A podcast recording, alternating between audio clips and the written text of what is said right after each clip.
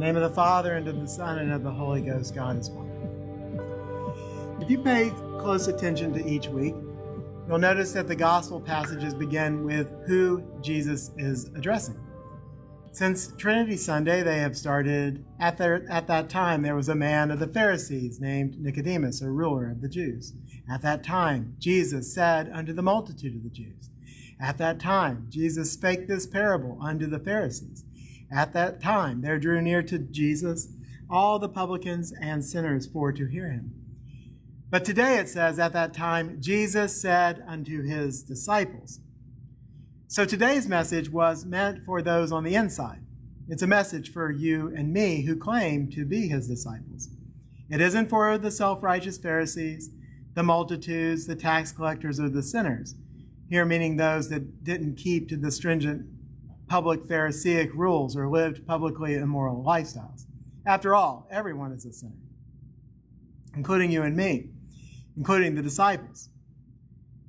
Today's message is not for those on the outside of Jesus' ministry. It's only for those who are closest to him. This is a clue for us that this message is too hard for those to hear who are outside the church. Even though you'll often hear people use phrases from these very passages as bars for those they barely even know. For example, take the beam out of your own eye, or can the blind lead the blind? So, what is this intimate message?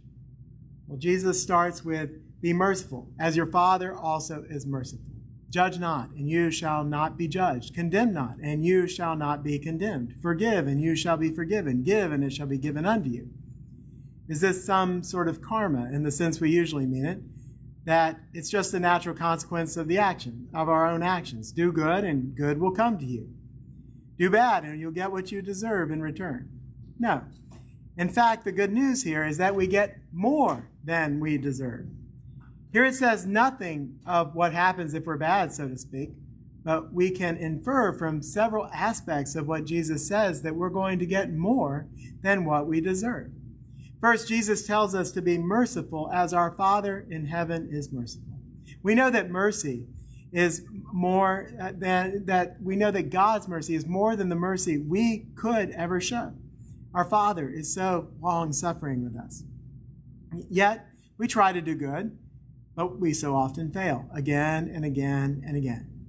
When Peter asked Jesus how many times one should forgive, he thought he already had the answer seven times. What did Jesus say? I do not say to you seven, but 77 times. And that's how our Father forgives. That's how our Father shows mercy. He gives and gives and gives. He forgives and gives unconditionally, infinitely, beyond our wildest imagination, when all we do is take, take, and take. And that's part of what makes this just for the disciples. Because what our world would find too hard to hear about this in our, in our can, cancel culture is that honest mistakes make people lose their livelihoods, subject them to mental and physical distress from relentless attacks. But even before this culture sort of took hold, we know that the average ex- person expects that someone who does something wrong needs to do something to make up for what they've done before they will forgive them. Is that you?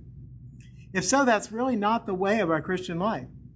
As Christians, we're called to forgive like our Father forgives, infinitely and unconditionally.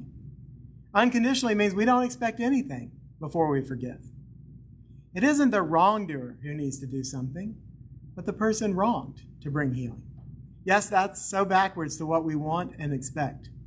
Jesus doesn't say, repent and your sins will be forgiven. He says, your sins are forgiven. Now go and sin no more. Forgiveness gives us the access we need to sin no more. If we can't forgive others, I tend to also think it's unlikely we will ever forgive ourselves. We need to forgive not only others, but ourselves.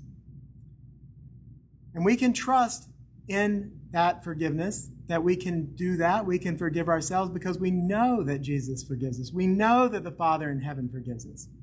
Forgiveness is our greatest tool for showing the very mercy that our Father shows us. And look around. Mercy is something this world needs a lot more of. Mercy leads to forgiveness and giving, and forgiveness and giving are acts of charity. They show that we don't just say we love people, but that we actually mean it by showing that through our giving actions. And as Jesus tells us to give, and it shall be given unto you. Now, too often, give and it shall be given unto you is framed as something that's only talking about material wealth. But, but it's not even primarily what it's talking about. Instead, it's talking about giving of ourselves, the giving of our minds, our hearts, our bodies, and souls to offer what's needed. Yes, sometimes that's food, sometimes that's money, sometimes that's some other material good. But often, it's a kind word, an offer of forgiveness, even though we've been seriously or not so seriously wronged. And yet, that's just the first part of the message. Even though Jesus starts by telling us, his disciples, to judge not, and you shall not be judged, we are ultimately called to judge. Forgiveness does not mean that we condone sin or think that sin is okay. We still need to be able to judge right from wrong. We need to be discerning. But it isn't others that we should judge. After all, the Lord is our judge. However, as our passage today concludes with first pull the beam out of your own eye, we do need to judge ourselves. And then once we've done that, we can see clearly to help remove the speck from our brother's eye. Now, note two things here. First, there really isn't any note of judgment when the speck is removed from our brother's eye. We're just better able to see it so that we can help pull it out. And second, there is, again, a term of intimacy here. Jesus didn't say to remove the speck from your neighbor's eye. We're not to go around trying to fix everyone in the world around us. Before we should even be looking to see if someone is in need of repair, which we all are, we should be bringing them to Christ, to the church.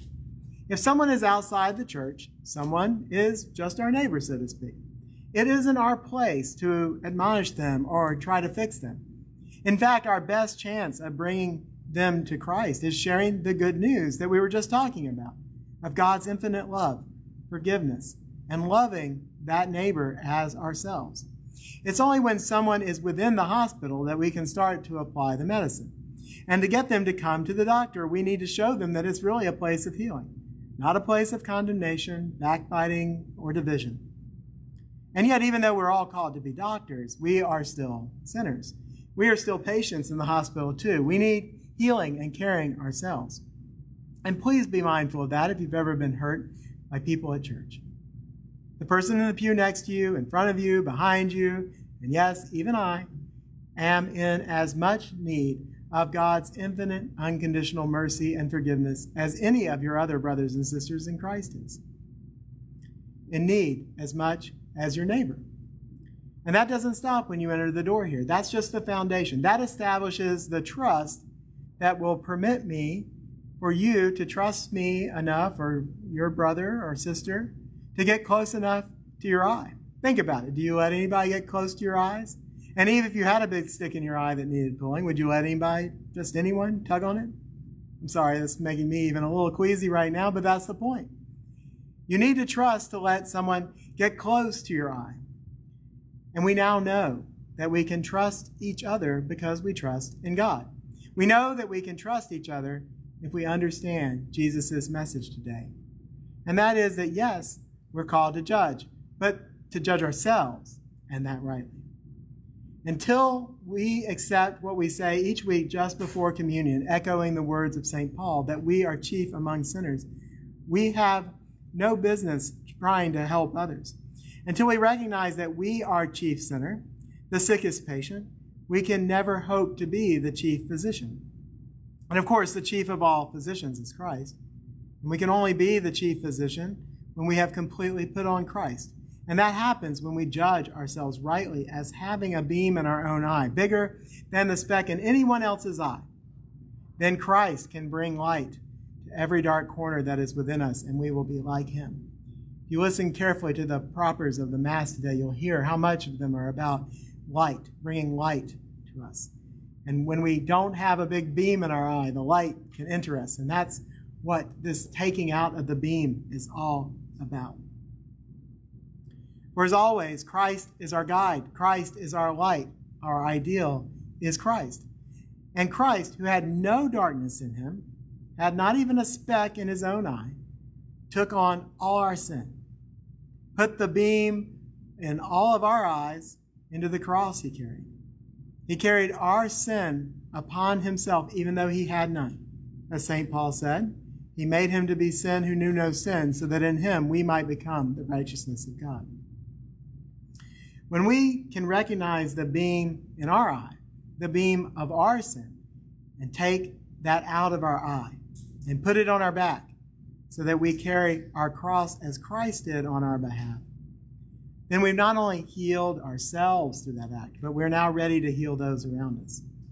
And this, my dear brothers and sisters, is our call today to recognize the beam that each one of us has in our eyes, recognize our sinfulness and repent, pull it out, and then see clearly. And when there are others in church that need healing and restoration, we'll have their trust, for they'll see our humility, that we recognize that we are sinners ourselves. And we have created a healing environment for all our fellow brothers and sisters. So today, remember that as you all recite with St. Paul I believe, O Lord, and I confess that thou art truly the Christ, who camest into the world to save sinners, of whom I am chief.